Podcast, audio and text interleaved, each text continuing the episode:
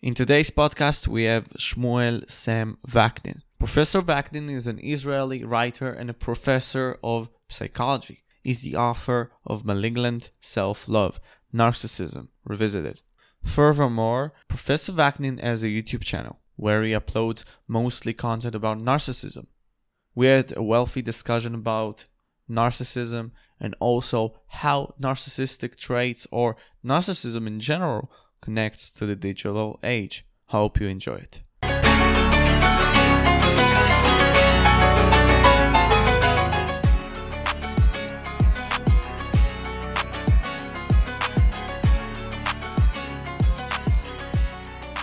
Thank you, Professor Sam Vaknin, for coming to the show, former professor. And also, I would like to state off the bat that your videos were um, interesting in me understanding the human nature. I like to understand humans, and you brought this perspective of narcissists, how to understand them, what are the how to how to figure them out, and all of that. And I would like to start with the question: What is a narcissism? What is narcissism? If you can answer me that. Narcissism is um, first of all, first of all, thank you for having me. Um, we are the men in black, it seems today. yes, we are. Yeah. So, narcissism is a, a very crucial phase in the personal development of the child. Children use narcissism, and especially the grandiosity element in narcissism, to explore the world. Because when you are 18 months old, when you're when you are two years old, to let go of mommy and to explore the universe, you need to be seriously delusional, seriously grandiose. So children go through a phase of narcissism early on, around the age of two, two to three. And there were various thinkers, starting with Freud and Jung, and, and way into the 60s and 70s, Heinz Kohut and Kernberg and many others, and they describe narcissism as a crucial component of the regulation of a sense of self worth. In other words, a crucial component in self esteem, self confidence, the ability to take on the world and to secure favorable outcomes, something known as self efficacy. So we are all narcissists in this sense. We all have healthy narcissism. However, when you remain stuck at age two, when you don't grow up emotionally, when there's no parallel development, parallel emotional development, when, for example, you don't transition towards other people, but you remain stuck within yourself. Then we talk about pathological narcissism, also known as secondary narcissism. And pathological narcissism includes various components. First of all, a lack of empathy, inability to perceive other people as separate from you, their own needs, three dimensional. The second thing is a tendency to exploit people or abuse them in order to exploit them. There is also an issue of um, negative affectivity. In other words, no access to positive emotions, only to negative emotions.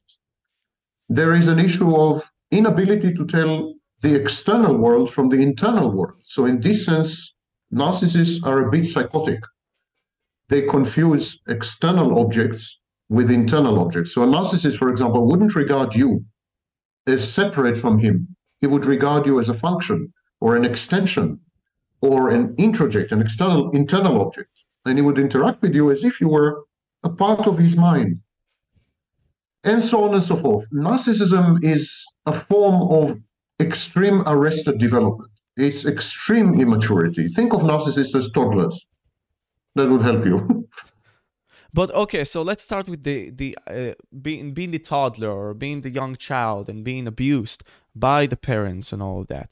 Okay, so basically, what happens are, um, for example, the environment or the parents attack this young child, and his feelings are suppressed, and because of it, because his feelings he tries to survive and therefore his feelings are suppressed and because of it he starts to uh, be uh, starts to be a narcissist because of it. Is it like that? Does it work like that? In some cases, in some cases, it's, uh, it's like that. Abuse is any situation, parental abuse is any situation where the parents would not allow the child to separate from them and to become an individual. Now, this can be done, for example, via sexual abuse. It can be done via physical abuse. When you beat up the child or when you molest the child sexually, you are breaching the child's emerging boundaries. You're not allowing the child to have a firewall, a protection. The child becomes enmeshed with you, merged with you, fused with you as a parent. So these are the classical forms of abuse, verbal abuse, psychological abuse, etc., etc. They don't recognize the child's separateness and they treat the child, they objectify the child, they treat the child as an object. But there are many other forms of abuse which are not recognized as abuse, actually, especially with uh, Jewish mothers. and smothering the child, spoiling the child, pampering, idolizing, pedestalizing the child. This is these these are forms of abuse because you're not allowing the child to go out into the world, to get in touch with reality, and to learn the lessons of mistakes and misbehaviors. You're overprotective. And you're also broadcasting the, to the child that he can do no wrong, that he's infallible, that he's godlike, that is perfect and superior to other children. These messages are abusive because they don't allow personal growth and, and development. Similarly, if you use the child as an instrument, instrumentalize the child. For example, you have, as a parent, as a mother, as a father, you have an unfulfilled dream and you force the child to realize your dream.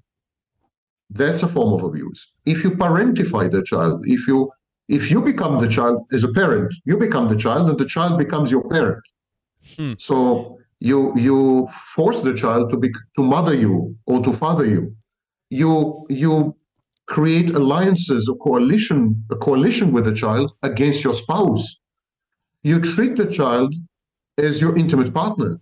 These are all forms of adultifying and parentifying, and they're also also abusive. It is, in short, it is very, very easy to abuse your children.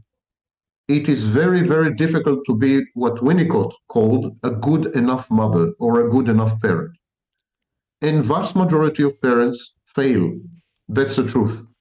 They fail. They're not good parents we talked about good enough parents and we talked about giving a lot of attention to the kids but is giving less attention to the kids can cause any form of narcissism because i don't like logically i think not but how do you see it? Because it's some form of abuse as well. Yes andre green in 1978 coined the phrase dead mother. A dead mother is not a physically dead mother. It's a mother who is emotionally absent depressive narcissistic self-centered, selfish, or absent in the sense that she's out a lot.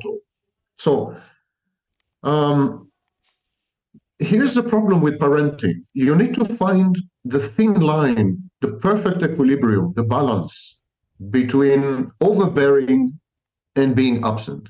Yes. Between encouraging the child to separate and protecting the child, provide, providing the child with a secure base mm-hmm. with, with a safe environment.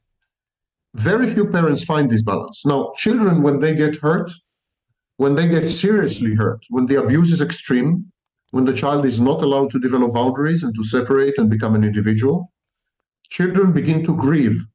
They, be, they develop a grief response and they grieve what they could have become.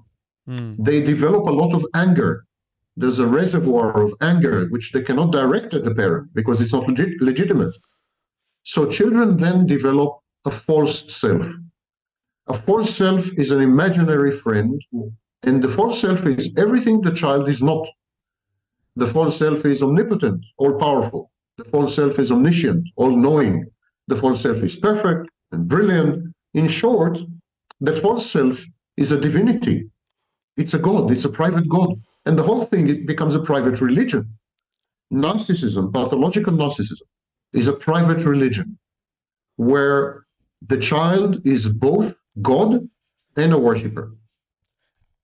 Wait a second. Or, is that what you mean? Yeah, that, that's perfect. And you talked about the God, like uh, the narcissists being gods, because in a religion, you're always can find a way to convince yourself of anything that you do the good and the bad. And therefore, let's talk about it in narcissism. do they convince themselves in everything that they do? Is there a mechanism for it that they use in themselves for it? Narcissists, like many other people, they, they have defense mechanisms. Defense mechanisms are psychological processes which falsify reality or reframe reality in a way that would make you feel comfortable. It's known as egosyntony, would make you feel egosyntonic. So, of course, narcissists make use of this but ironically, much less than other people. And the reason is this the false self becomes the narcissist. Gradually, the child disappears completely. I compare it to human sacrifice. This, this new God, the false self, is a very demanding God. It's a Molech, yes? It's a Moloch. So it demands human sacrifice. And then the child sacrifices his true self and there's nobody left except the false self. The narcissist merges with the false self, becomes the false self. And so all that is left is a piece of fiction, a concoction, a narrative, a storyline, the false self.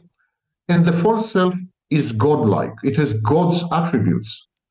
Exactly as we wouldn't we wouldn't think that God second guesses his own actions, or that God has self-doubt, or that God God goes to therapy we wouldn't assume that the narcissist would do this because in the narcissist's eyes he is a kind of deity he is a kind of divinity he is infallible everything he does is for the good and for the better. You even have communal narcissists. These are narcissists who really do good. They are charitable they're altruistic they're they help people they are in the helping professions. Medical doctors therapists activists social activists. There are studies, including, by the way, a major study in Israel by Gabay and her partners, four studies actually in Israel, that demonstrate that victimhood is a narcissistic construct. So many narcissists use their victimhood as a form of grandiosity and they become social activists and they, they leverage their victimhood to feel unique and special and godlike. There's no end, no end to the guises and disguises and permutations of narcissism. They are narcissists who are proud that they are the world's biggest losers. They are the world's unique failures. A narcissist would go around and say, My company was the biggest bankruptcy in Israel ever. and I'm proud of it. You know, grandiosity is about being special for better, but also for worse. You've talked about it in a, in other interviews that you did about um, we as human beings, in order to understand ourselves, we need to experience the world, and that means, like in the Navy SEALs, in order for you to be in the Navy SEALs, you need to go for hard training and all of that to show that you are made of what they need, and therefore you understand yourself. Can narcissists do it and somehow eh, go to the real them that was sur- suppressed when they were children and understand themselves really or it's or you cannot do it and you're only left with this godlike figure that is just not the real you that meant the, the child who, who became a narcissist as an adult found reality unacceptable and intolerable especially the parental environment so the, the core of narcissism is impaired reality testing, suspension of reality, rejection of reality. Cleckley, who was the, the father of the study of psychopathy, um, wrote that psychopaths and narcissists reject life. And that's very true. So narcissists would go to great lengths to falsify reality through cognitive distortions, for example, grandiosity. He would create this inflated self image which is essentially a fantasy defense gone awry. And then he would reframe reality, he would filter out information, he would falsify, and he would confabulate, he, he would invent stories about himself, about others, which later he would believe in. All this in order to maintain himself inside a solipsistic, utterly isolated bubble. It's a bubble existence. Mm. That's why Kernberg and other scholars, myself included, no comparison, we believe that narcissism is one step removed from psychosis. They are no longer with us. They're floating in the clouds. They are they, they they can't judge reality properly. Ironically, narcissists gaslight themselves. Oh, okay. They gaslight themselves because they lie to themselves about reality and they tend constantly to falsify. But to what length it goes, because I think that each human somehow lies uh, about the reality or re- reality as we see it. So if you can go in more, more into depth in, on, on it, I would appreciate that. People people uh, reframe reality and in, to some extent falsify it via psychological defense mechanism. And the idea is not to feel too uncomfortable about who you are and what you do. And this this this state is known as ego syntony. So you you're trying to avoid ego dystony in order to attain a state of ego syntony. In other words, to avoid discomfort, to avoid extreme, harsh, life-threatening um, inner criticism, and so on. So yes, you're right that everyone has a view of reality that doesn't exactly match reality 100%, shall we say gently. Not so with the narcissist. The narcissist rejects reality in its totality and subjects it to a single organizing principle, which is the fantastic uh, false self. Now, the false self is called false self because it's false. So, whereas people would, normal people, healthy people, whatever that means, by the way, would falsify reality 10% of the time, and only in special occasions and special circumstances where they feel uncomfortable with who they are and what they've done a narcissist would falsify reality 100% of the time, simply 100% of the time, in order to buttress and uphold an image of himself that has nothing to do with reality, actually. And then this raises a question about criminal responsibility. Mm. And in at least one case in the United Kingdom, it's a, it was a, a teenager who murdered his parents. In at least one case, narcissistic personality disorder had been recognized Uh, as an insanity defense. And that may be a growing trend. So narcissists are insane, in my view, clinically insane. You yourself are a narcissist. And when I saw that fact, I was mind blown because you're talking about it. And okay, it's understandable. Like if you have this quote unquote problem, you want to deal on it, uh, deal with it, and want to learn about it and all of that. But how do you control this horse that is so wild? How can you do it yourself? That's so interesting. And I know you have high IQ. You said like in some interview that your IQ was measured like when you was a kid or something. You can say it later about 185 IQ or something along those lines. So if you can go into length on it, I will appreciate it. That's precisely the solution I found. Uh, solution I found is imposing my intellect, my intelligence, as a barrier or a constraint on the insanity of narcissism. Is it working? Some of the time. Is it working all the time? No. So every narcissist uses his or her resources. We have, for example, somatic narcissists. They use their body they use their bodies in order to obtain narcissistic supply. Now, narcissistic supply is the input from other people that helps the narcissist regulate his sense of self worth. Mm. So the narcissist maintains his inflated and fantastic self image by coaxing and sometimes coercing other people to give him the kind of input that would support his view of himself. So if I'm a genius, or I consider myself to be a genius, I would push you and others to tell me that I am a genius. You're great so, and smart. You're and great. You're amazing. What an intellect. Yes. Since since the Rambam, you know this that. So it's um, and this is a narcissistic supply that I need in order to maintain my fantastic view of myself.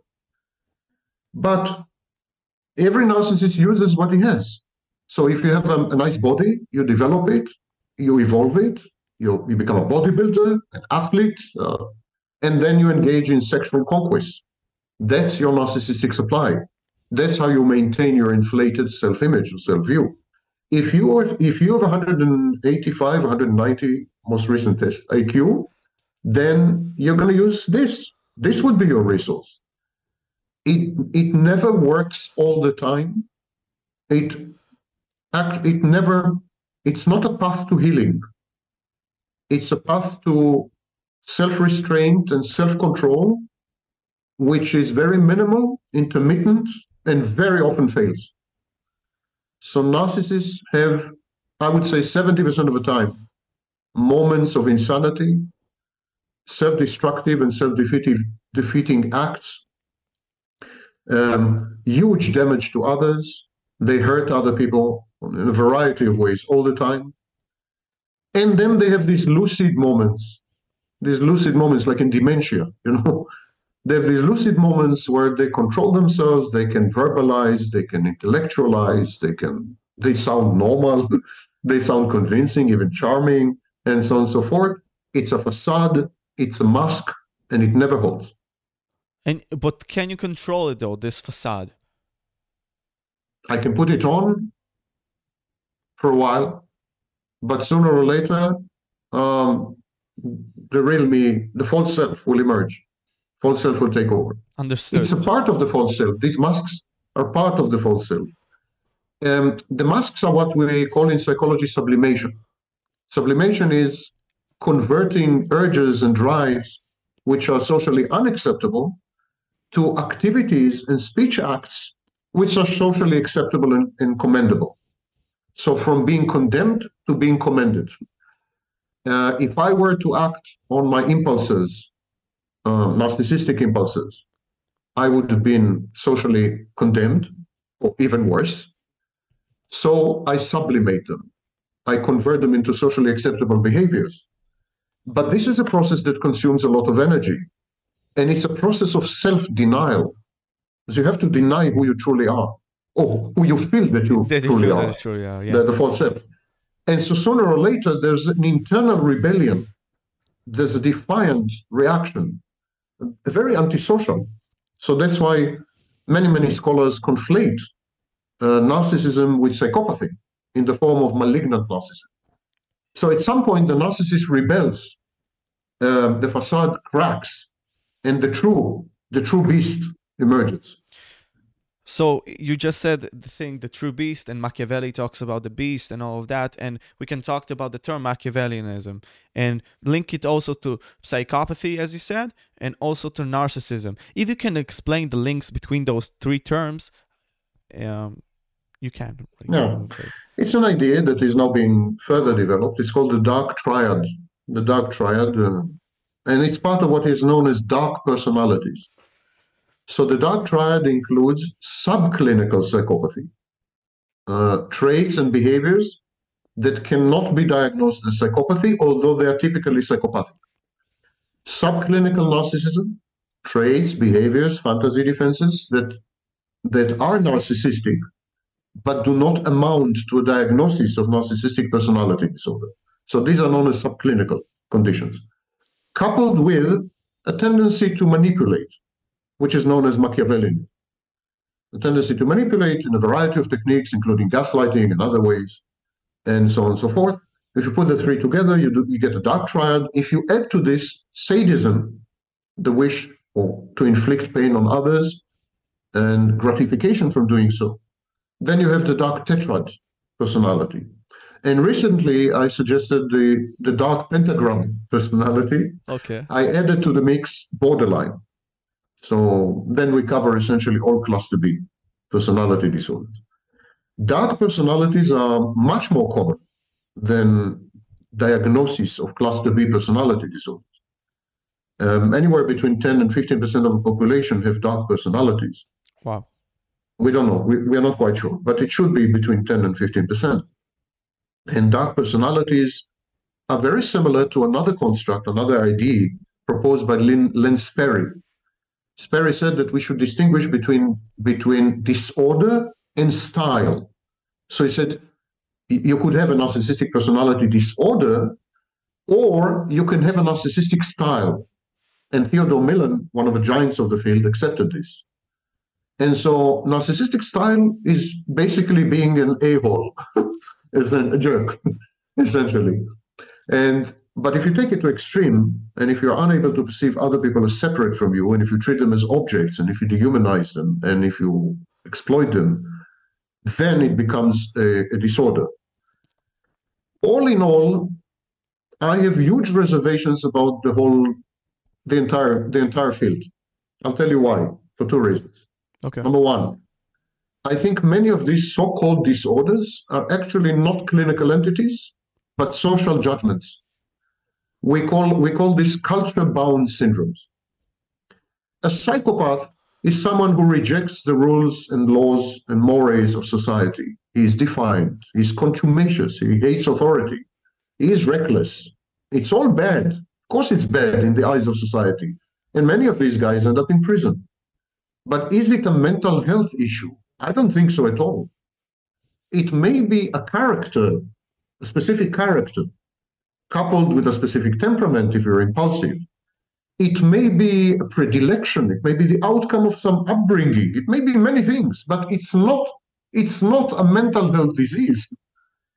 Similarly, narcissists, there's a very thin line between being a jerk or an a-hole and being a narcissist. It is so thin that sometimes it's invisible.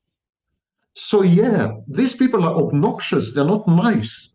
But do they have a mental illness?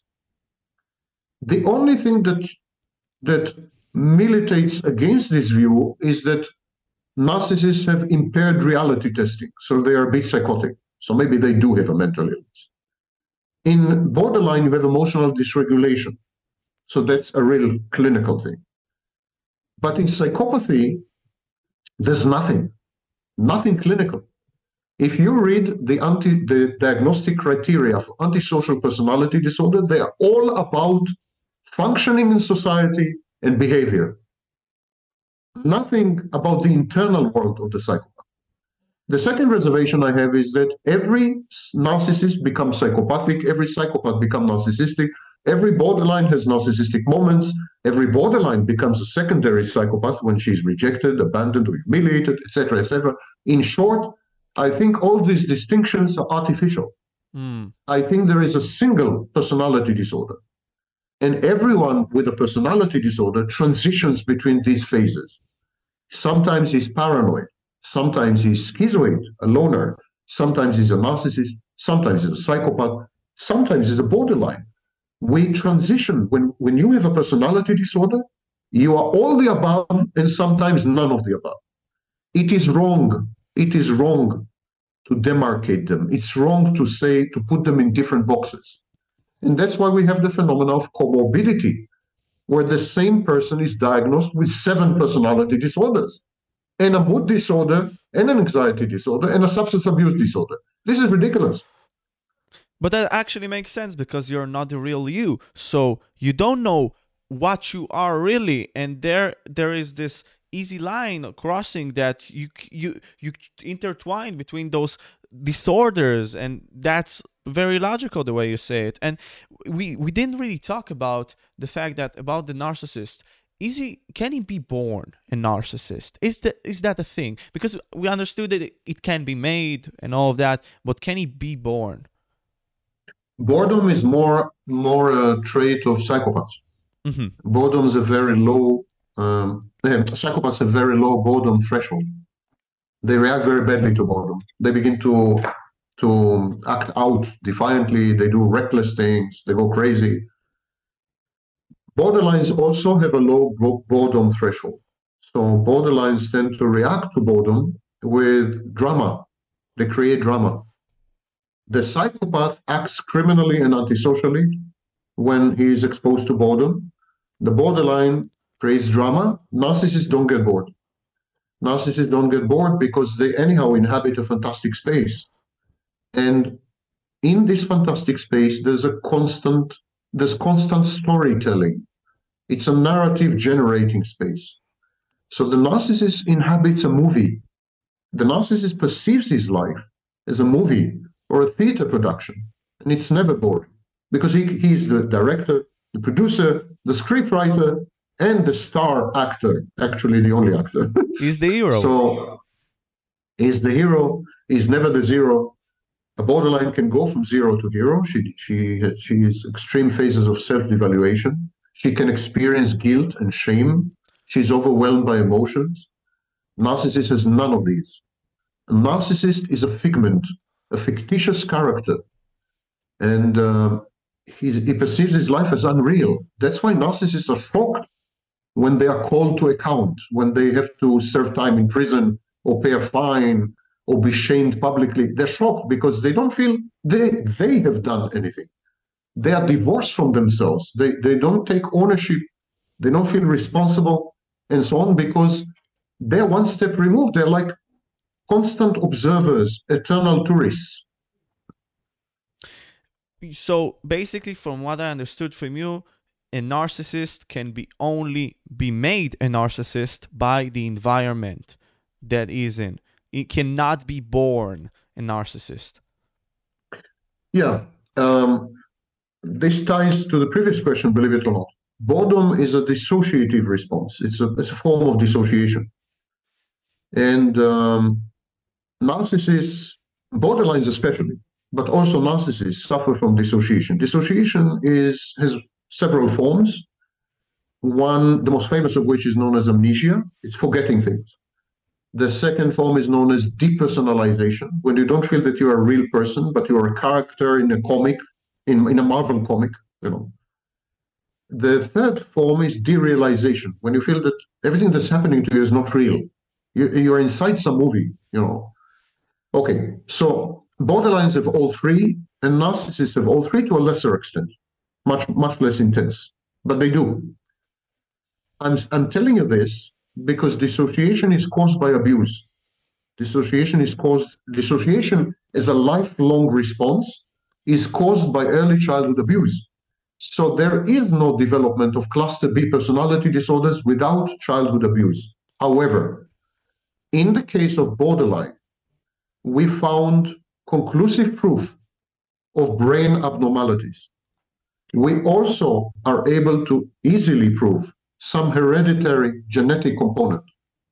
For example, if someone close in your family has borderline personality disorder, you are five times more likely to have borderline personality disorder. Wow. So there's a genetic component. It's even it's even worse in psychopathy or antisocial personality disorder, where the, the structural and functional abnormalities in the brain are massive. Not only in the brain, for example, psychopaths have different skin conductance. Psychopaths sweat a lot less. Psychopaths do not react to startling events or fearful events. Uh, uh, the amygdala is atrophied, reacts much less. So it would seem that what we call psychopaths is a brain abnormality. What we call borderline personality disorder is a mixture between brain abnormality, hereditary component, and childhood abuse. And what we call narcissism is probably strictly childhood abuse because we have failed. We have failed hitherto to find any or rigorously find any brain abnormalities in narcissists. So because the environment like that shapes you and your feelings are being suppressed, can narcissists really love? What is love for them? The feelings are not suppressed. The feelings are um, attached to negative outcomes. So the child learns to associate love, loving, and being loved with pain, with rejection, with absence, with being treated with objectification. So the child learns that love is a bad thing because you feel bad when you love and you feel bad when you're loved. So why why go there? So the child learns to um, deny himself access to positive emotions and preserve negative emotions because negative emotions are efficacious. If you're angry, you modify people's behaviors around you. If you're envious, it can become a motivation to do better or to destroy the object of your envy. So these are self-efficacious emotions. In other words, they help the child to function. But positive emotions, whenever the child endeavored, whenever he tried to love, to be affectionate, to be compassionate, to be empathic, he was punished. So he learned to associate positive emotions with negative outcomes. And that's the end of it. Lifelong. So he, he never tries again also, excuse me for interrupting. Oh, another thing is that these children develop what we call insecure attachment styles. So they they can't attach. They're afraid to attach. So they have a fearful attachment style, or they have a dismissive attachment style, which is more psychopathic, or they you know they or anxious attachment style. They feel anxiety when they get attached because they anticipate, they catastrophize, they anticipate catastrophic consequences. I'm going to be abandoned. I'm going to be cheated on. I'm going to be rejected. This is more common in borderline, actually. So, yeah. so basically, in a relationship, if we go there, how to first of all, okay, there is a narcissist and there is a woman, for example, they are in a relationship. What does he try to do meanwhile he's in a relationship? What he first tries to gain if he cannot really attach? The narcissist, as I said before, narcissism is a fantasy defense um, gone out of control.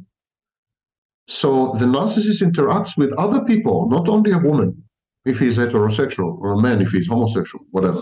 The narcissist reacts with to other people by instantly generating a fantasy space. It's called shared fantasy. He instantly generates a fantasy, and then he incorporates these other people in the fantasy. And they have a role in the fantasy which is very similar to the role of an actor in a movie and they should conform to the role in the fantasy. And when they don't, he devalues them and he discards them. He becomes very abusive. So the separate existence of any other person in the narcissist's life is denied. And instead, the narcissist superimposes a script on people in his life. And they should fulfill the script. And the aim of the script is to support, uphold the narcissist inflated, fantastic self image, aka the false self. Now, a woman in this particular case should provide with the narcissist, the narcissist with four things. She should provide him with sex, services, sadistic or narcissistic supply. I call them the four S's sex, uh, services, sadistic or narcissistic supply, and safety. So she provides him with two of the four. She is his intimate partner. These four, if you take them together, they uh, convince the narcissist that his false self is not false. Because if the woman has sex with him, he is irresistible. If the woman gives him services, he's superior. If the woman gives him supply, he's a genius or whatever. And if the woman provides him with safety, he has a mother figure who finally does not abuse him and provides him with a secure base and unconditional love. So, whichever way you look at it, it's all fantasy because adult relationships are not like that. In adult relationship, you see the other person as they are. You don't idealize them. You don't convert your intimate partner into a mother. You don't force her to provide you with supply, to tell you how great you are, how amazing are you. You, you don't do these things. This is a bit coercive, and it's um, it's crazy also because gradually you're forcing you, you force you, you're forcing your intimate partner to detach from reality the way you do. He becomes totally immersed in the fantasy, and then you have a cult. Narcissists create cults. The cult could be your intimate partner. The cult could be your family, including your children the cult could be your workplace. So she also loses touch with reality as well. Yes, she becomes a member of a cult. So, exactly. so okay, indoctrinated. Okay, uh, we'll go like back to relationships eh, right now, but I want to ask this question then about leaders. Then leaders, in my opinion, and also Hollywood actors, uh, I would like to think that they have a higher degree of narcissism more than the average person. And if you go, if you can go into depth about those leaders and what role those narcissism play in their actions, if you can go and explain it, I would like to. We have no studies that support this widespread belief that uh, politicians are more narcissistic than any other any other group of population, any other cohort, any other population. However, they are likely to have higher or more robust and resilient, healthy narcissism. In other words, their self confidence is likely to be much higher, their self esteem is likely to be much higher. And so their sense of self worth is likely to be regulated from the inside. They would not need other people in order to feel confident and, and assured of themselves. This assuredness, this I know who I am and I know where I'm going and you should follow me. This is what people confuse with narcissism or with pathological narcissism. But it, it's actually healthy narcissism. However, of course, you have politicians who are narcissists. And what these politicians will try to do, they will try to impose a fantasy on the electorate, on the people. They would try to use their nations, their, their people, as a partner in a fantasy. So they would allocate to the people, to the voters, to, to the nation, they would allocate a role, a, a script. And the nation or the voters or the party or they should follow the script in order to buttress the leader's fantasy. Now, in very extreme cases, you have Adolf Hitler, and in less extreme cases, you have Viktor Orban, or perhaps uh, perish the thought, Netanyahu. Yeah. So, narcissistic leaders, how do you tell the difference between self-assured, highly self-confident, and maybe a bit narcissistic leaders? How do you tell the difference between this kind of leaders and a narcissist who is a leader? This, the narcissist who is a leader is no longer embedded in reality fully.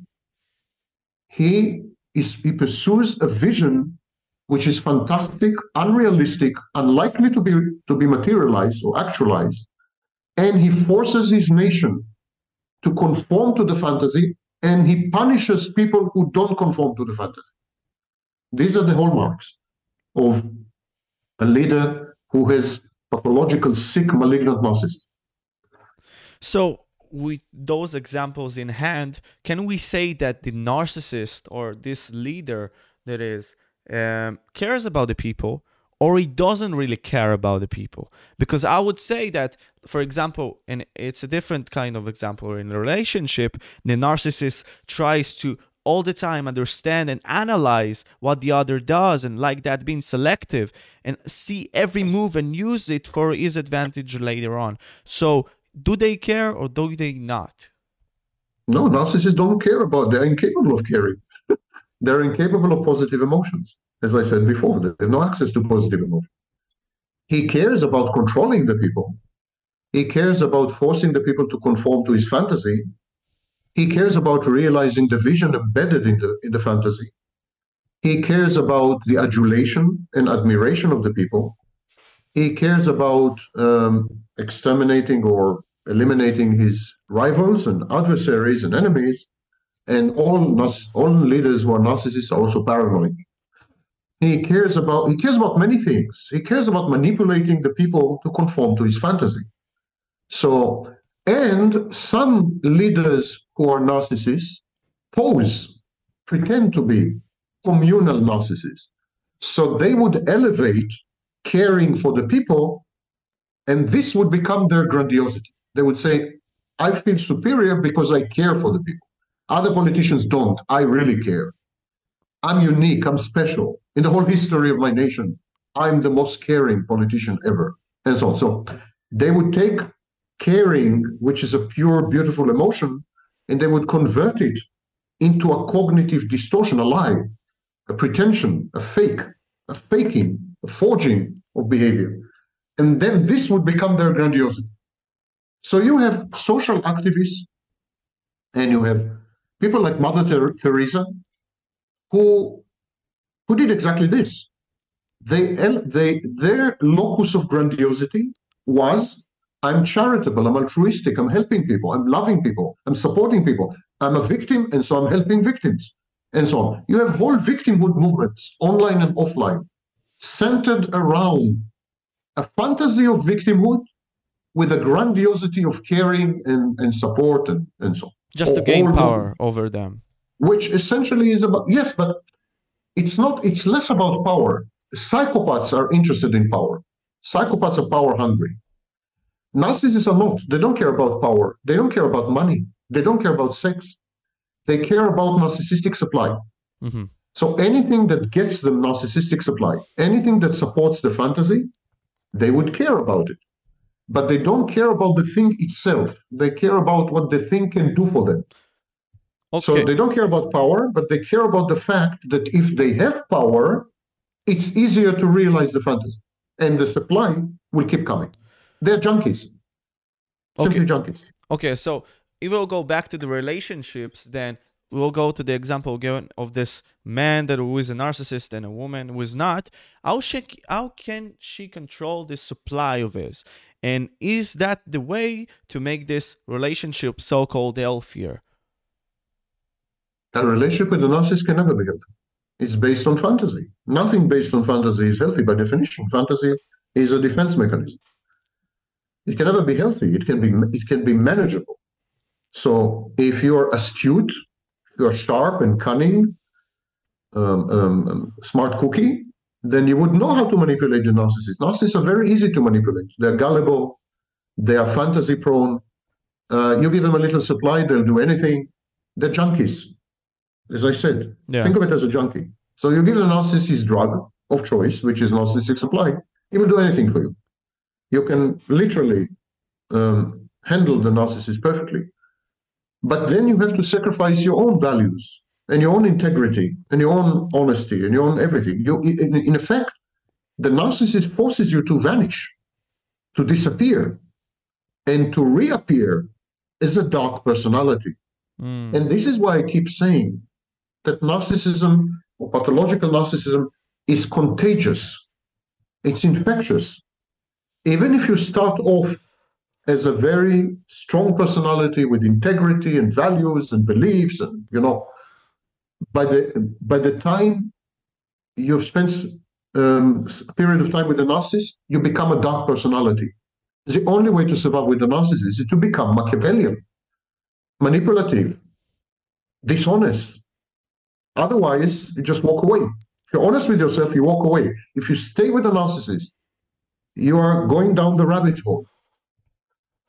The thing is with narcissists that's at least what you said in one of your uh, lectures or um, i think documentary you've said it that they do everything in their power to seem likable in the start and do everything that you love for example. So if you love the color, color red then they would love the color red. And then they will turn their uh, mask uh, like off and they, they would be their full self. So uh, what is there types that are attracted to those narcissists? Like, is there a certain type? These are two questions, actually. But let's start with the first one. The narcissist's main weapon is not to, not the fact that he can emulate you, that he can imitate you. That's not his main weapon. The main weapon the narcissist has, he idealizes you. During the love bombing and the grooming phases, the narcissist tells you that you are perfect, amazing, unprecedented, unique, handsome, super intelligent, and he never felt with anyone else the way he feels with you. So he idealizes you. And then he reflects, he shows you this idealized image, and you fall in love with your idealized image. When you talk to victims of narcissists, they say, I loved the way he loved me. Or I loved to see myself through his eyes, through his gaze, you know. I call it the hall of mirrors. The narcissist idealizes you and then introduces you to a hall of mirrors where you see yourself reflected a thousand times. Who can resist this? This is self love in the extreme.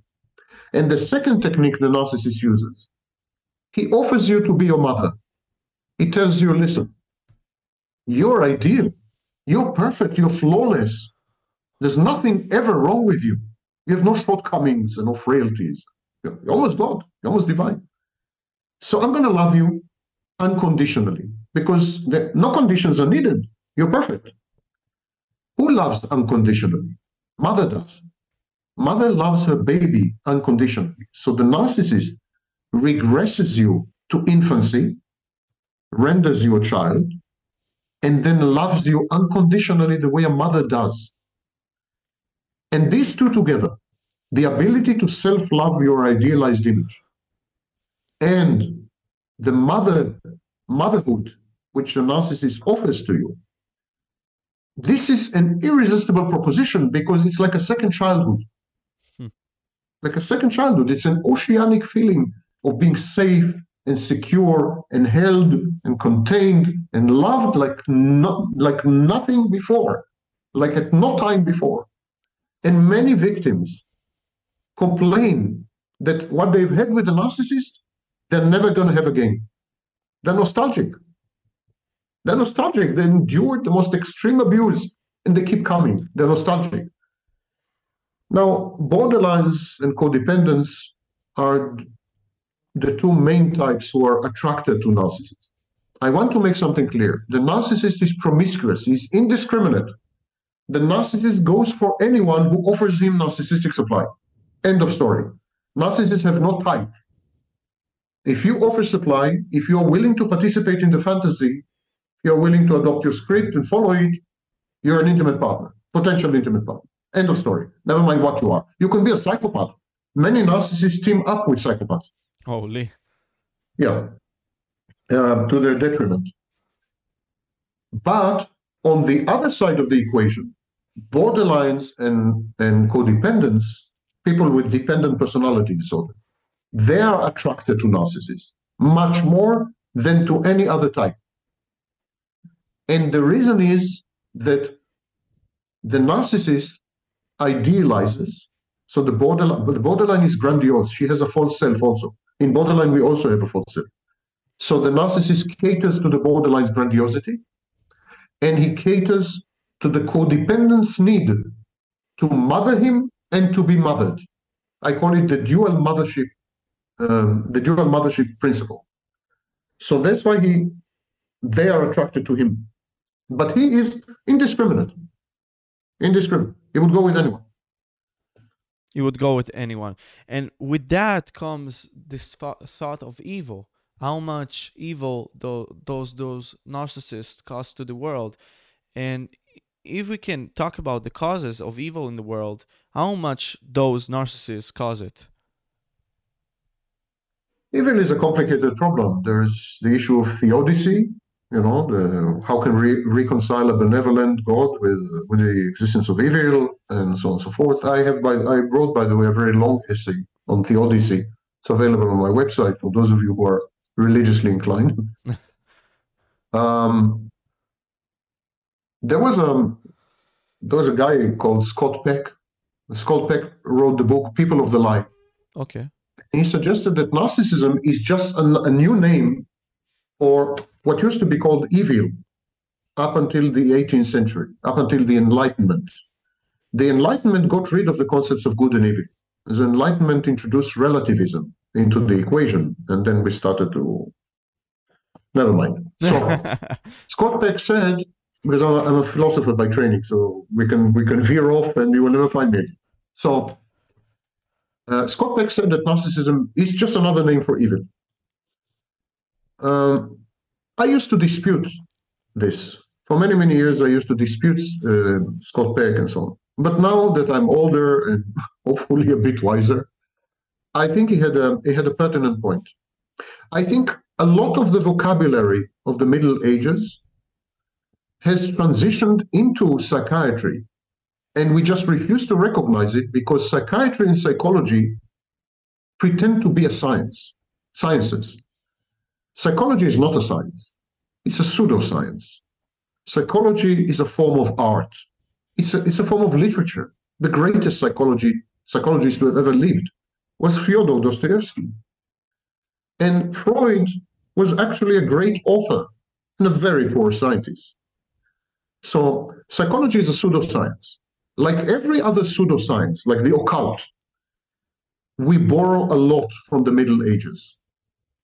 And so psychology has in it concepts which can be mapped one to one to the Middle Ages. For example, possession, possession and demons.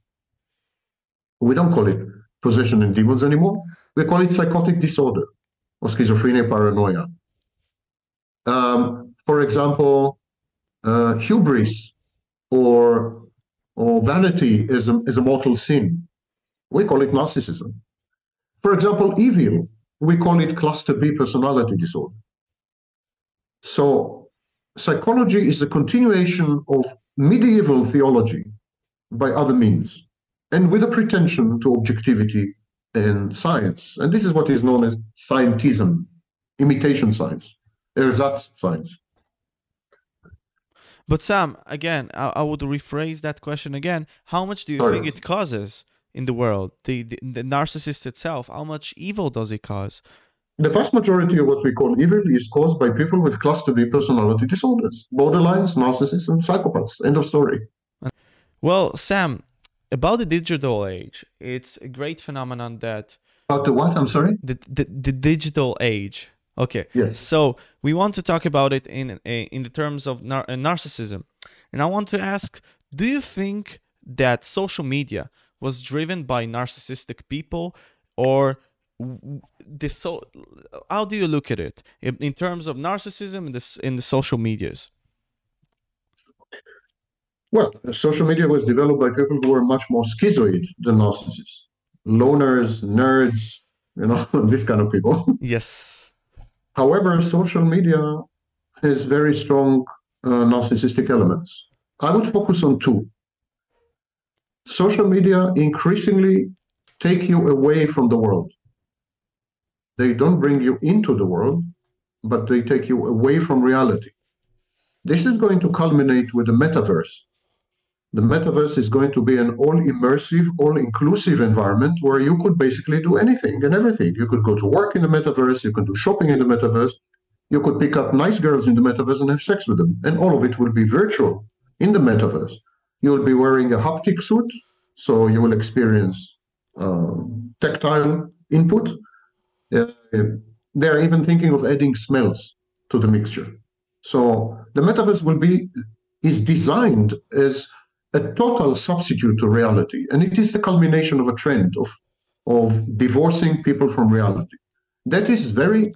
This is this is one of the main determinants of narcissism, as we as we said in our previous conversation.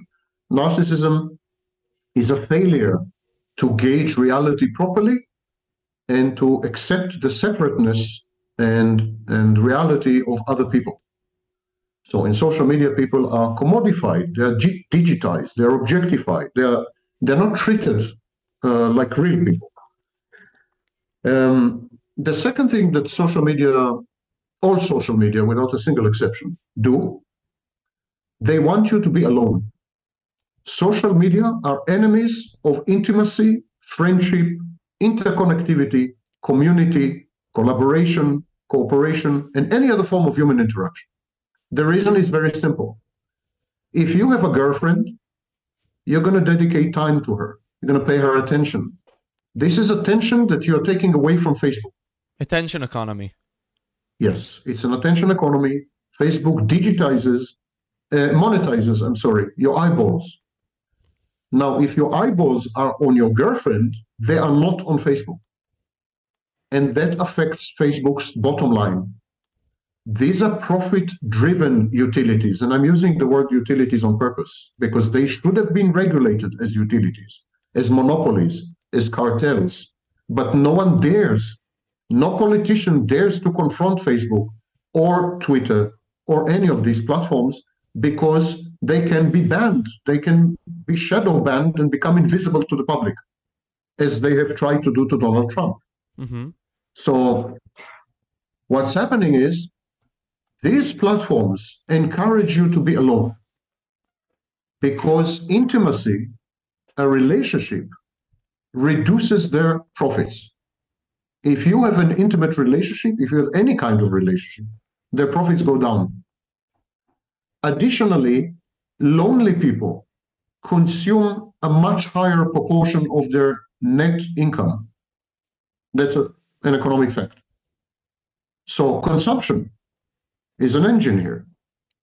In general, when you put together the money motive, the profit motive of social media, with the way the social media had been constructed, including by psychologists, you see that social media have three goals in mind. And mind in this case is the profit and loss statement. The first goal, take you away from reality and create for you such an alternative that would satisfy all your needs and reduce your incentive and motivation to go out into the world to compromise, to negotiate, to sacrifice, and to somehow cope with other people. Goal number two, to make sure that you remain single and alone, not only single, single and alone, because then they can maximize your attention. And goal number three, to make sure that you have only negative emotions, never positive emotions, only negative emotions, because negative emotions, as we know, create much higher engagement. Negative emotions are extremely highly positively correlated with stickiness. Mm-hmm. So if you are angry, if you are envious, you are likely to revisit the page much more than if you are happy and loving. Yes. So they want you angry and envious. And envy is structured into the mechanism of social media through likes and relative positioning. So they want you to be jealous of other people, envious of other people all the time, and they give you they give you visible indicators of how you stand in relation to others. This is a mechanism known as relative positioning. Now, how many likes do you have? How many views do you have? Etc. Etc. YouTube, for example, removed recently the dislike feature. You see only the likes, Yes. not the dislikes. Dislikes are bad for business. Likes are good for business because likes would cause you to compare yourself to others, your peers. And so you will strive to maximize likes.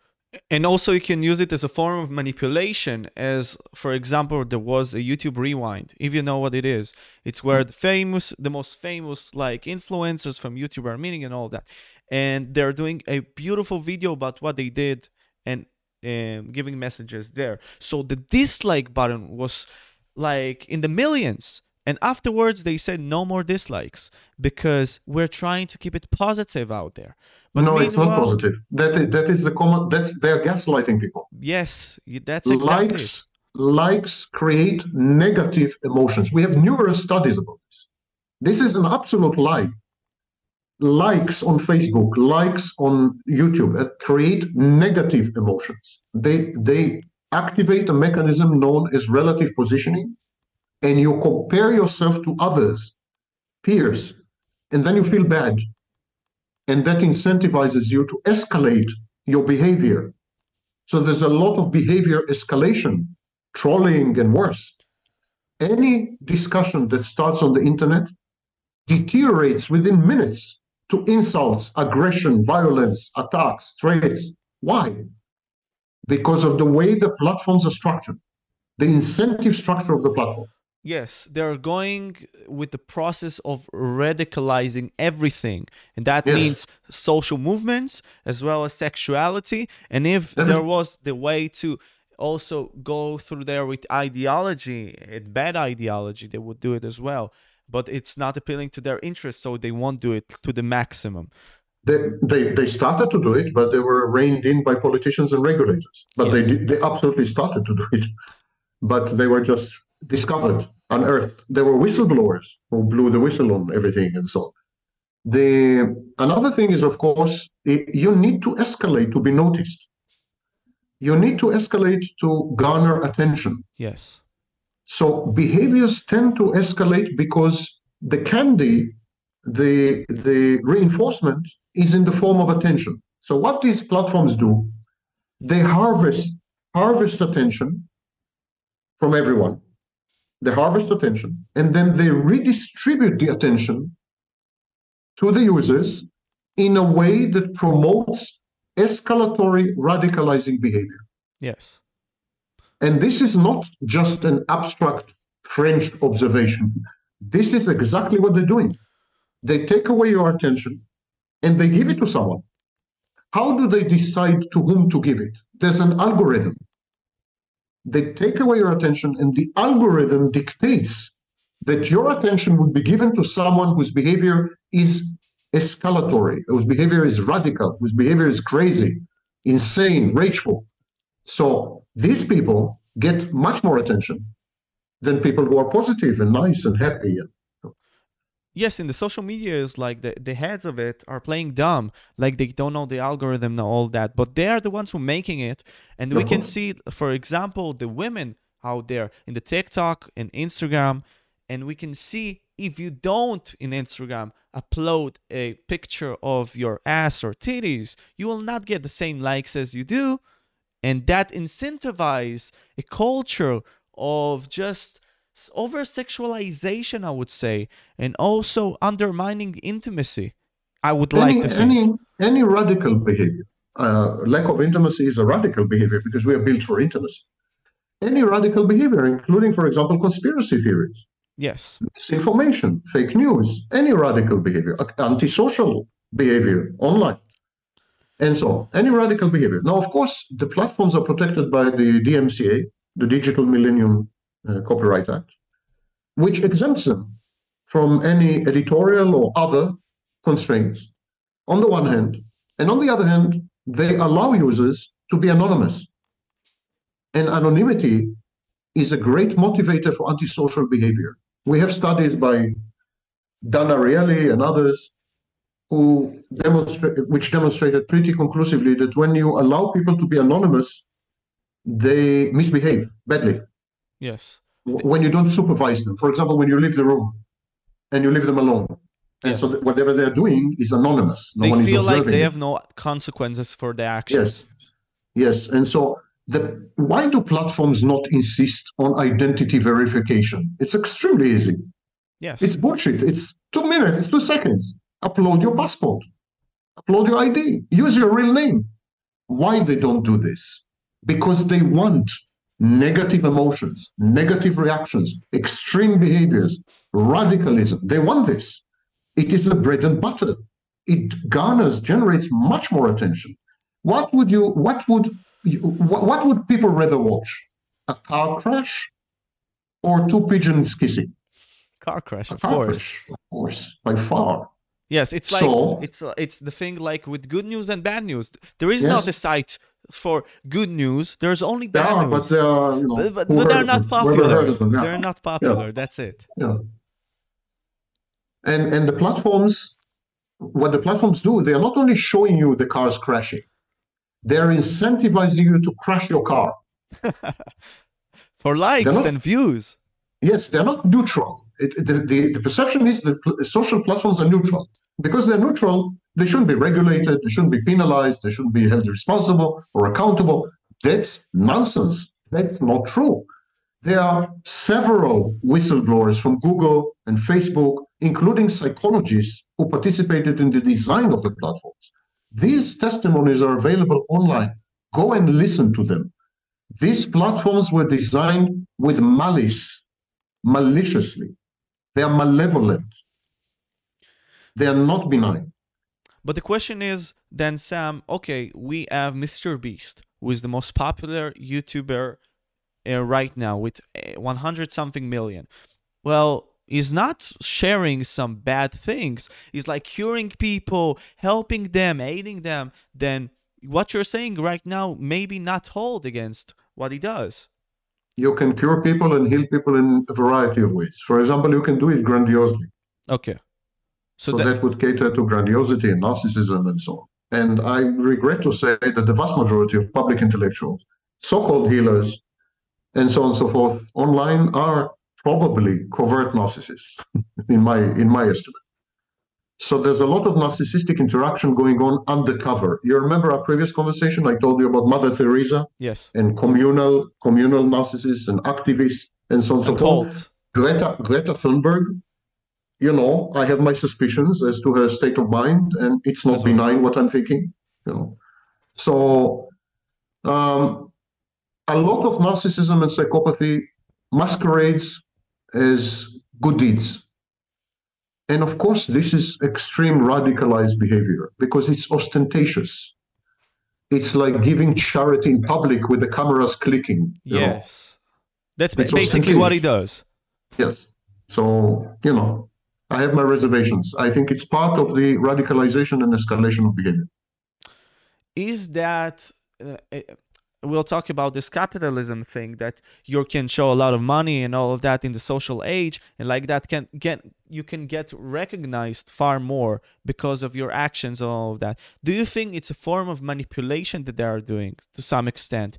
The use of big money like you say grandiosely in the social age to show themselves as good people but in themselves they're not. They're just doing like you said a facade Yeah, narcissists will do anything to obtain supply and to maintain a fantasy. But many of them don't even bother to pretend that they're good people. they just they just um, brag about their successes, their private jets, their limousines, the beautiful girls hanging on their arms, and so on and so forth. It's an envy economy. Social media is constructed on consumption of attention and distribution of envy.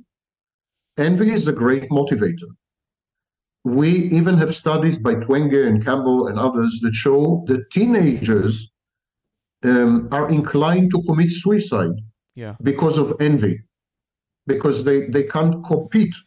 It's a it's a it's competition gone malignant. They can't compete, and so the rate of suicide among um, among young people has increased dramatically since the moment the social media were introduced into their lives. The rates of depression, the rate of depression has gone up three times. The rate of anxiety disorders five times, five hundred percent. And the only difference, the only the only differential component, the only thing that changed was social media. The only thing that changed in these youngsters' lives was social media. So additionally, we're beginning to see antisocial and asocial behaviors. For example, the frequency of sex has deteriorated among young people. yes for men it's like 28% or something along those lines between the ages of 18 and 30 and for women at the same ages it's like 17% but it, it, it's like going up all the time and that's only the test we have from 2018 we don't know mm-hmm. after covid how much this percent went up. That's interesting. But all in all, uh, the frequency of sex has collapsed by 30% since the since the 80s. wow So we have a generation that is far less sexually active, but not only sexually active, socializes far less, uh, engages in ad- adult behaviors far less. For example, 35% of people under age 35, it's easy to remember, 35 under 35 still live with their parents. They still live with their parents. And that is a global phenomenon from Italy to the United States, all over the world. Um, people today get a driving license two and a half years later than the previous generations, and so on and so forth. So people refuse to grow up. Social media, because it divorces you from reality, also divorces you from the pressures to grow up. Reality forces you to grow up. So there is a, a general retardation, a general lack of maturity uh, in the population that is also attributed to a large extent to social media. And I'm very worried where social media is going. Very worried because the metaverse is absolutely a dystopian nightmare. Absolutely dystopian, in my view.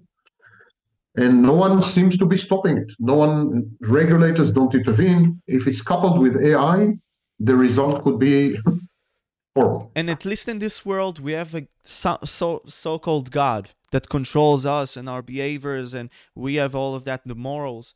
But in this world, humans will control it, and that's a recipe for maybe disaster because we don't know what they will do with us. We know that power corrupts.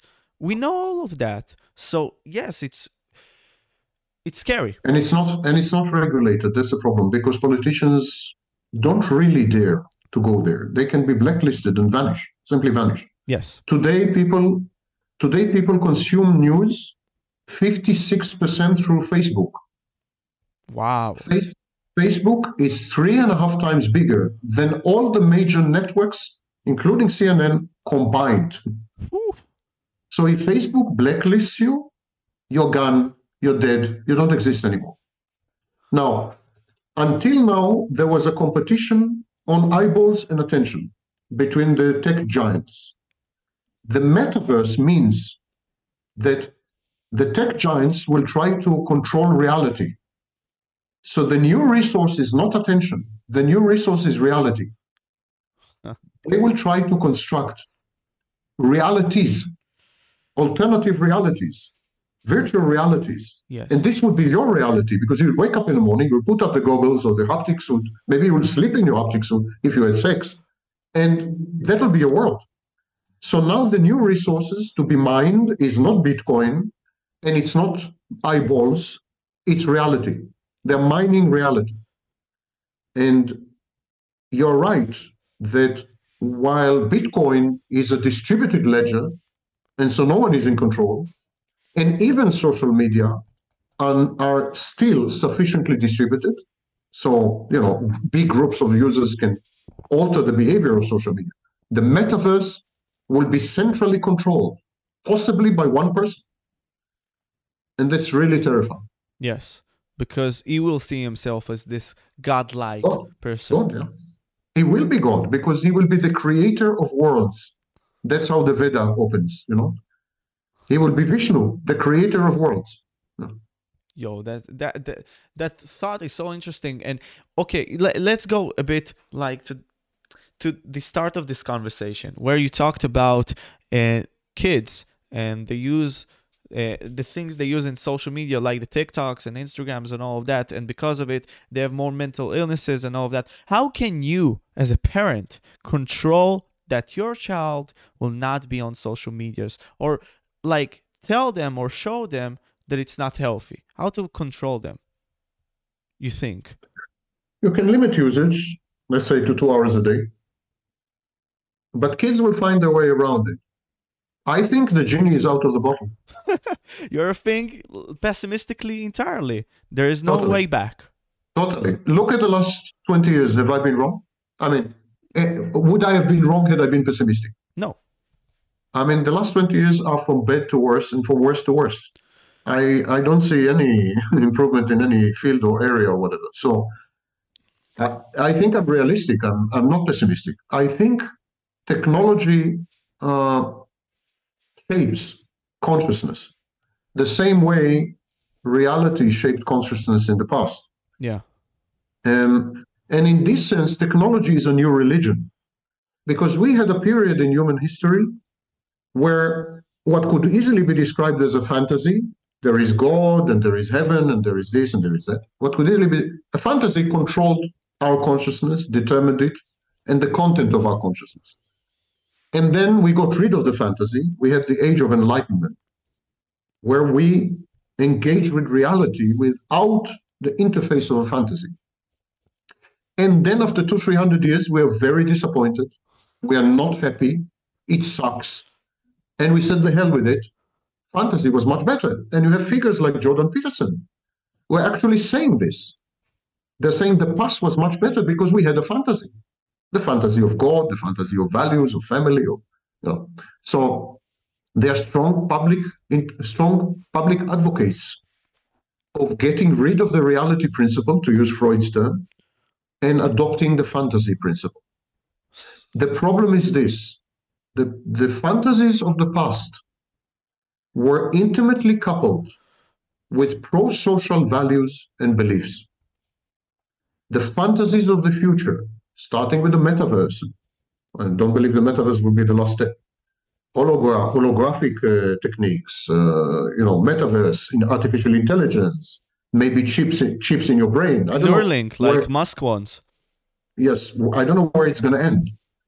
So uh, the fantasies of the future are all constructed around profits, are all constructed around power, encourage escalation and negativity, encourage loneliness and lack of intimacy, have no values and no identity. The fantasies of the future are, are not like the fantasies of the past. So while we can say our experiment with reality between the 18th and the 21st century failed, it led us to bad places. It led us to the Holocaust. It led us to nuclear bombs. It sucks. we should get rid of it. We should go back to a fantasy. We are going, we're not going back to a fantasy. We're going forward to very, very dangerous and threatening fantasies. So we have basically two things here. We're going from evolutionary to revolutionary, but this revolutionary is not healthy for us as human beings. And you said about reactionary. I would say reactionary, not revolutionary. Reactionary. We're going back to we're going back to a fantasy principle. Listen, the first metaverse was the city. A city is an artificial creation, mm-hmm. totally artificial. It's virtual reality. A city is virtual reality. So we we we had already experimented with a fantasy of this kind. Religion is a fantasy defense. So we we most of mankind's ex, uh, existence was in fantasy. So we are going back to the principle of fantasy. That's reactionary.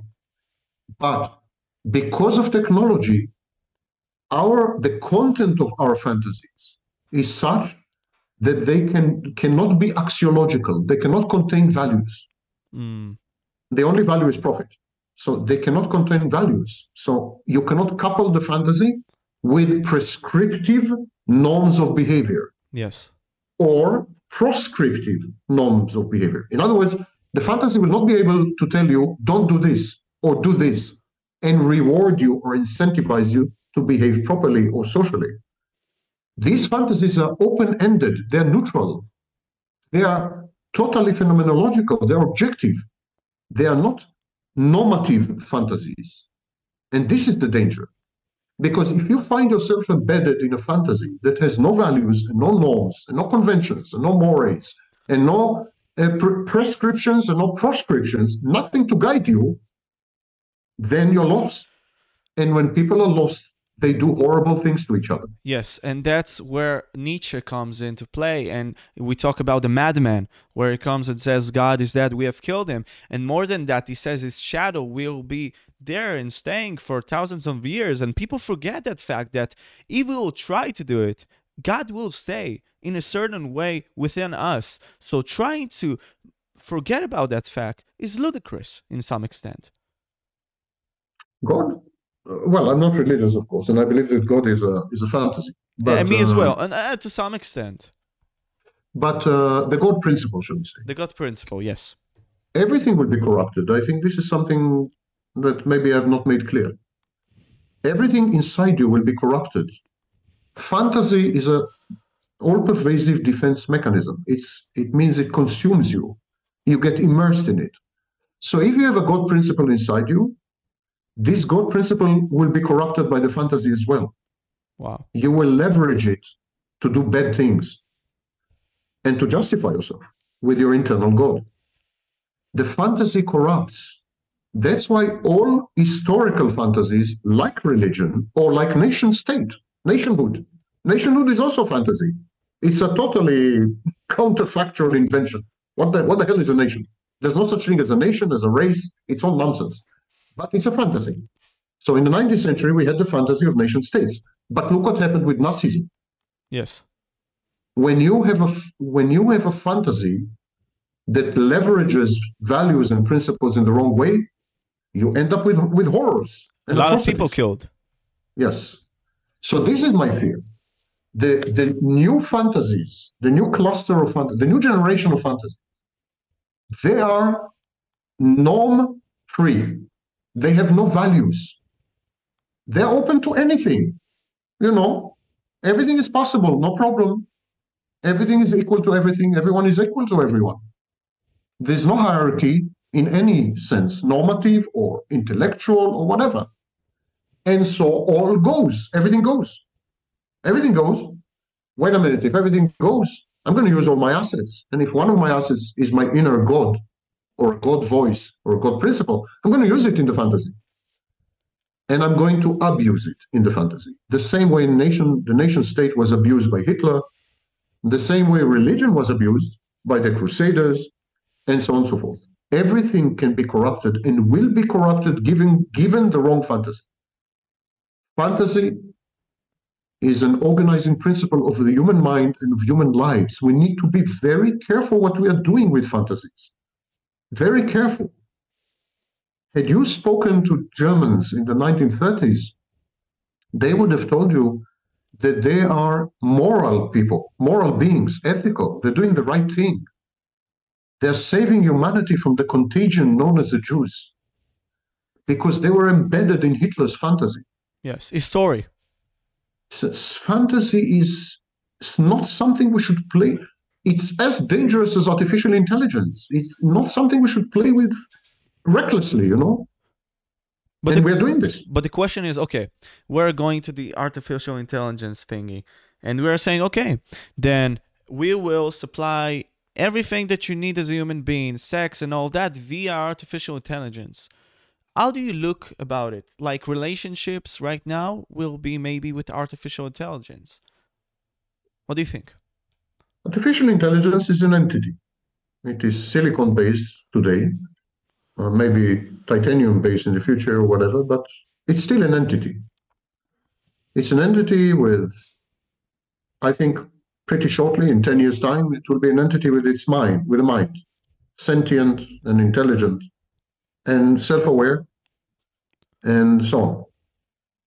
In due time, in 50 years, in 100 years, there will be no meaningful distinction between you and uh, Moshe's 7.0, who will be an artificial intelligence entity. Yeah? And so I think our fear of artificial intelligence is, in this sense, misplaced because they will come to resemble us. In due time, they will become very human like, android, and they will be the relationship will be like the relationship between Neanderthals and the Cro-Magnon. Ah.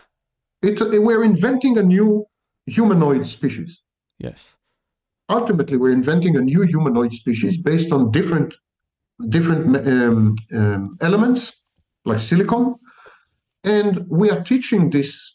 We are raising this species by by teaching this species to think and to be self-aware and to write poetry and to answer questions wrongly. By the way, um, via chat GDP, uh, GPT, the, for example. chat, uh, yeah, yeah, GPT, and so on. So, but it'll take time, and in 100 years, there will be silicon-based people and carbon-based people, and the distinction would be laughable. I mean, no one will ask you, are you silicon-based? Meaningless. So that doesn't bother me in the least.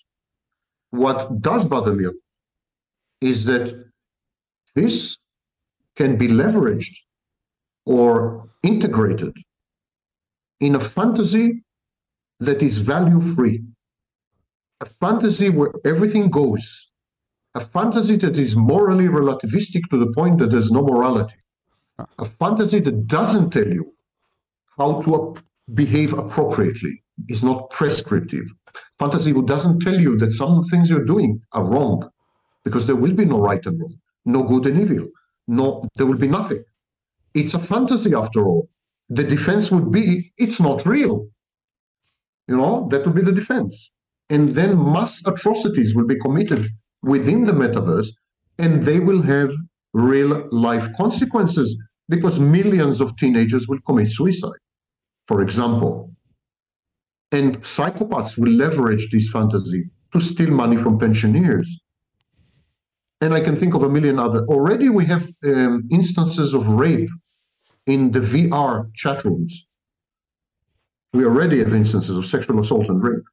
It's nothing yet. I mean, it's just an avatar. Now imagine when your whole body will be there through through integrated haptic suits and, and I mean your full it attention will be a real will experience of rape. Yeah. It will be real rape, but happening in a fantasy. So we need to introduce ethical guidelines now. Now, we need even to legislate. We need to say no one will have a license for a multiverse unless they conform to a code of ethics, which is formulated and so on. But we, we are not even beginning to go there. Yes, how can Nothing. you do it? Because social medias, like you've said, are such a powerful entities. They are bigger than countries in terms of their wealth and also in terms of their influence. And the question comes okay, we know politicians are doing the same things over and over again to maybe appeal to their interests, maybe to stay in the throne. We don't know. Can we trust them to do that? I, I, I don't no. know. I don't think so. We can't trust politicians to do that because uh, they're compromised by social media. Politicians need politicians need exposure. They need to be in the news. Social media control exposure and the news. So of course, politicians are in the pocket of social media. They stage they stage mock mock in, interrogations in the in Congress, but it's bullshit. Yes. The only way to rein in the next generation of social media, which is immersive, solipsistic, anti-real, unreal, anti-reality, and value-free. The only way is a grassroots movement akin, similar to the environmental movement. Mm. It's the only way when people realize the dangers in the next generation of social media coupled with artificial intelligence. Maybe there will be a grassroots groundwell, groundswell of, of resistance or and then money talks, consumers talk, and they can dictate a code of ethics. For example, by walking off or walking away from certain platforms. And these platforms will be the havens of psychopaths and narcissists. Normal, healthy people will avoid these platforms because they don't have a code of ethics, you know. Okay. For example. I, I understand, but you okay? There is the Great Reset as well that says like you're uh, you uh, you will own nothing and you will live happy like you never lived before. And we have also Yuval Noah Harari who says that those people who are not the smartest, who cannot contribute to society, for example, will be on drugs and will be on computers. And I'm asking, okay, we want we need the change because if we'll go to where we said we are going to go, it will be catastrophic. And I'm asking you, Sam, like, okay, if we will go to Marx and we will be revolutionary and we'll take our ideologies and not be only philosophers, but also execute what we say, is that a solution by your by your eyes? No, it cannot be through any central authority, intellectual or political. This must be a grassroots movement because the only currency, the only language these platforms understand are the language of money. Yes. So if you boycott or cancel a platform, that that is going to hurt. And it's going to hurt where it hurts in the wallet. And they're going to modify their behavior. So if you have a metaverse without a code of ethics or without a, of, a set of values, and if you have a metaverse with a code of ethics and a set of values, you need to educate people that the first metaverse without values is very dangerous because it will be the hunting ground for psychopaths and narcissists. And the second one is safe. And then people will gravitate to the safe option. And a small minority of wackos and criminals and I don't know what, they will go to the first to the to the valueless option. Okay, let them have a psychopath paradise or a narcissist haven. Yeah. No problem. But at least they will be isolated, identifiable, and by the way, subject to law enforcement. Will much make it much easier for law enforcement. But But it needs to be grassroots. There is no single intellectual or political authority that can impose its will on social media. None. Or high tech more generally, not only social media. Consider, for example, the introduction of artificial intelligence into search engines. yes. What does it do? It removes pluralism.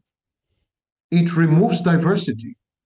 It homogenizes and monopolizes the answer. What is the answer? It's an agenda. Reality. Reality. It's about reality. I keep telling you, they're mining reality. Yeah. So now, if you ask, if you go to Bing chat and you ask, who is Sam Vaknin? You don't get 100 links, some of which are very bad, by the way. You don't get 100 links. You get a single answer. This single answer is your only reality. Yeah. This is a way to monopolize reality because the vast majority of people are lazy. They will not go beyond the single answer. And I can tell you, as an experienced user, I found it very difficult to read to, to find out how to go from a single answer to multiple answers. They don't make it easy. They want you to consume the single answer. I went to Bing Chat and I asked a series of questions about myself, of course. Who else? 80% of the answers were wrong. 80. I asked, what year did I marry my wife? 1997. Wrong. Wrong, for example. 80% of the answers were wrong. But that's others' perceptions and reality for them. But for them, it would be the only truth. They would say, or actually, one of them did say, someone sent me um, kind of a screenshot. Okay. Said, you see, you see, this uh, this chat engine says you are not a professor. Luckily, luckily, Bing Chat got gets it right. So if you ask, is Sam Vaknin a professor? It, it, it says yes. luckily for me. But there's another obscure, uh, I forgot the name, chat, I mean AI engine Yeah. that says I'm not a professor. And this person didn't bother to go to Bing or to Google, or to, but it was the Bible. That's it. That's the answer. It's the only reality. There is a competition to monopolize reality between the high tech companies, the high tech giants. Reality is the new terra incognita, and they're going to colonize reality. It's a colonial movement. Reality is the new real estate and they are now colonizing it, mining it, exploiting the local natives. I mean, exactly like colonialism in the 19th century. And to do that, they create, they use artificial intelligence and a new generation of fantasies, which are going to be so permissive and so open that they will never create objections anywhere. So, do you think the democratization of knowledge, so so called, that I am the stupid 19 year old can go and spread information online, is it a good thing or a bad thing? Because first of all, it brings pluralism, like you said, but secondly, it may bring misinformation. So you, like you said in one of your interviews, it's like a tsunami of information. So maybe that pluralism also is not that good of a solution. Of course, but providing a single answer is definitely the worst conceivable solution. You need to rank websites according to credibility, institutional support, reliability, etc., etc. So you can't have a 19-year-old's website equal, for example, to the Britannica. Yes. You need to you need to rank. Yes. Uh, this is being done more or less, but now with the introduction of AI, you are excluded from all this, and all you get is a single answer. It's like a religion. It's a single answer. It's a, it's a creed. Yeah, exactly. You're you're you're a heretic if you ask for more. I couldn't find how to find more. It was all over Bing trying to. How can I get additional answers? Finally, I, I succeeded, but it took me like five minutes. So th- and there's a single answer there, and I asked ten questions. Eight, eight of the answers were wrong, factually wrong. Forget about opinions, values, judgments. Yeah. Factually Yeah. wrong. The facts were wrong. And by the way, the facts are freely available. For example, on Wikipedia. Yeah. So it's easy access. But I'm asking, okay, then let's go to the internet and let's have people edit edit all those stuff. There will be also again agenda. It's a search engine and power will come. And like it came to the science, you know, money will come. And then, you know, not the truth will prevail, but the interests of people. And that's where the internet the internet is is there at this stage. It's a problem. It's I any, think ut- any utility that is not subject to regulation is bound to get corrupted and dangerous. I am I was amongst the earliest proponents of regulating the internet. I know it's not a popular opinion, but we are seeing the consequences now with the, with the tsunami of fake news and misinformation and so on. yes. You can't get reliable answers on the internet anymore. I know because I've been doing it for 25 years. You can't really get reliable answers anymore. You need to work really hard to compare multiple sources and so on, uh, and to form your own opinion finally. Even then, it's just an opinion. You know, you can't rely on the internet. So, yes, it's co-opted and so on. But had there been some regulatory oversight, and ins- monetary incentives, for example, fines and penalties.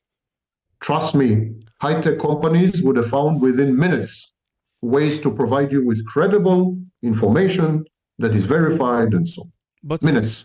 but Sam, also a problem. We cannot trust anybody in this age. Basically, whatever it's the government, whatever it's those high tech companies, we don't trust anybody. Like so, it's also like in the eyes of the people.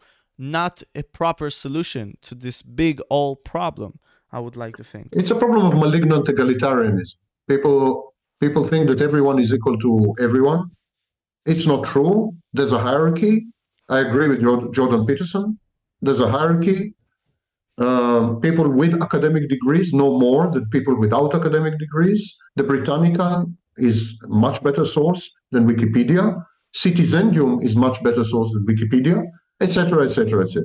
This hierarchy should be at the core of search results. And similarly, there's a hierarchy of values. For example, the values of Nazism are lower on the hierarchy than the values of the Old Testament or the New Testament. I think vast majority of population would agree, except a few neo-Nazis. So we need to create hierarchies and integrate them. They're called axiological hierarchies. We need to create axiological and, by the way, taxonomic hierarchies and integrate them in technology. And we are not doing this today. We are going exactly the opposite way. And the opposite way is everyone is equal to everyone. You're not supposed to offend everyone, anyone. Opinion is as good as truth, and there is no truth, and there are no facts. And you can't trust experts, and you can't trust experts, and you can't trust professionals. They are corrupt by corrupted by money. They are lying. They are and so on. And oh, so COVID was the best example for it. COVID was the best example. So it's it's a disaster waiting to happen because we're like a flock without a shepherd. We need shepherds. We need what, what used to be called gatekeepers. You couldn't publish anything without an editor in the past. I know because I published books and I needed to go through editors. Yeah. You couldn't. But today you can. So there is a problem of discoverability. You go on Amazon on a typical year, anywhere between 1 million and 3 million so called books are published. How will you find my book? My book is one of the best on the topic of narcissism. But how on earth are you going to find it when every year there's 5,000 books on narcissism published? And how will you know that it's one of the best? Maybe I'm lying. Yeah. The problem of discoverability. We are drowning. We are drowning in trash, intellectual trash, and so on. I witnessed a, a conversation, a chat on a forum. Okay. One guy said the Battle of Hastings occurred in 1066. And another guy said, no, I think you're wrong. It was 1086. So the first guy posted a snippet from uh, Britannica, from the Britannica. Yeah. Or was it Wikipedia? No, I think it was Britannica. And then the second guy said, well, that's the Britannica's opinion. My opinion is that it happened in 1086. There is no end to it. One of the most shocking conversations I ever read in my life. So it's so it's it's a problem. Like eh, to to have a conversation right now between those two ideologies as well. If we will say the left and the right, nobody like the, at least the left. I think maybe I'm wrong. Disagrees more to have a conversations with the right. So we can even go to proper solutions on those problems because one side thinks he's the smartest and knows all, and the other side says his reality is the only right reality. And like that, it dismisses the other side. So where can we find a solution? No, he actually he actually didn't say that his reality is no, no. I'm, sa- I'm, saying he said my reality is as legitimate as your reality and as legitimate as a Britannica. Mm. We are all equal. I call it malignant egalitarianism. We're all equal. It's not that I'm more equal, but but like we're all equal. My opinion, Britannica's opinion, your opinion, it's opinion. It's just opinion. So with that, how can we go and just just understand and go as a community together and take the root of the problem and just have a solution for it. If we cannot even have a proper community with us. And if the proper community we have it we cannot merge it into physical identities and have with them something that will uh, do a better change for humanity. Problem is identity politics. Um, campbell who is a sociologist said that we transitioned from the age of dignity to the age of victimhood. And identity politics has a lot to do with victimhood. Even that person who was arguing with the Britannica, he felt like a victim of the intellectual establishment. He was a rebel. It was an act of rebellion, you know? He was not just arguing with the Britannica, he was arguing with the whole Western tradition of academics professors, experts. He was showing the middle finger to, to academic institutions and to professors and to experts and scholars. He was telling them, I'm as good as you. There is a divorce between elites and the people. There's hatred between the elites and the people. All elites, medical elites, intellectual elites, I mean, you name it. Yeah. And there are mediators known as public intellectuals. They're trying to bridge the gap, but ultimately they also become demagogues and they support the people against the elites. They start off as a bridge and they end up on the side of the people against the elite because it pays. If you're on the side of the people, you make a hell of a lot more money. Yeah. It's very difficult. I, I made a video online saying that people who refuse to receive COVID vaccines are probably psychopathic and narcissistic. You should have seen what happened to me. I lost half my subscribers and half my income. I, I was severely penalized for saying this. Wow. Yet, this is the obligation of an intellectual, a true intellectual. That's my obligation to say the truth as I see it and back it up with facts as I can find. It's my obligation. Intellectuals betrayed their obligation because they also succumbed to money. Money corrupted everything. You keep pushing me for solutions. I don't know. I am not convinced there are solutions. You see, sometimes the only solution is total devastation, post apocalypse. Yeah. Uh, Schumpeter, Schumpeter was an economist, called it creative destruction. And on Earth. We need to go through a phase of destruction in order to rebuild because the the structure we have constructed over the last three, four hundred years is not going to stand. And there's no point in renovating it and painting it and I don't know, calling the plumbers. And we just need to destroy the bloody thing and start from scratch. Maybe. And I think we are well on, the way. Maybe. I think we are well on the way.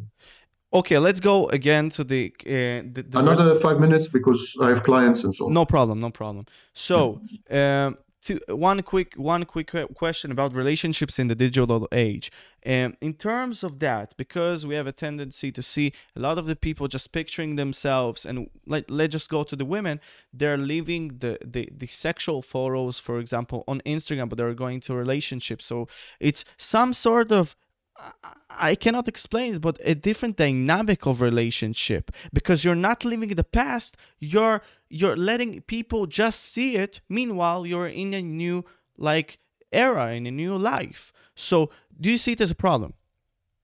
Relationships in the age of social media and in postmodern society. Relationships are performative. It's a performance. It's a performance to the benefit of other people. So you perform your relationship in front of friends, social media, fans, subscribers, followers. It's all a performance. That's the first element, which is very destructive to a relationship because you dedicate all your energy and emotions and everything to the performance, not to the relationship. And you expect your partner to collaborate in the performance. And if he doesn't, you're very angry. Yeah. And the second thing, we regard each other as objects and commodities. We consume each other. Yeah. So it's a consumption thing. Uh, you consume your partner, the financial benefits your partner can give you, his status in society, how he, the way he looks.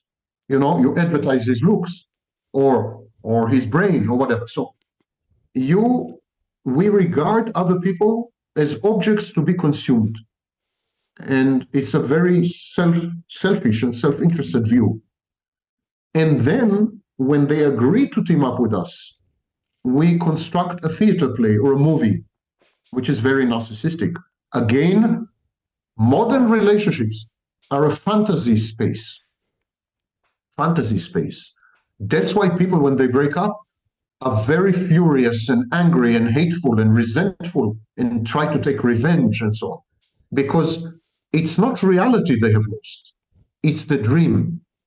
It's a dreamscape. Modern relationships are dreamscapes. Mm, people no longer live in reality because reality is tough. Reality is hard. Yeah. Reality requires hard work and compromises, and it sucks most of the time. Yeah. Reality really sucks.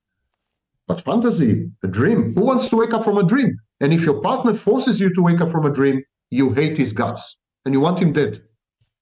So that's why people break up in a very bad way today, acrimoniously. I think we have exhausted the subject ourselves and our viewers. So what, thank you. First of all, what's left of them? Yeah. Well, first of all, thank you, Sam. You're an incredible guest, and, and also you have an incredible channel. So please follow him on YouTube, Sam Vaknin. You will have also the link in the description below. Thank you very much for your time, sir. Thank you for having me. It was a pleasure. Thank Take you. care. Bye. Bye. Oh, great. Thank you very much, Sam. I appreciate that.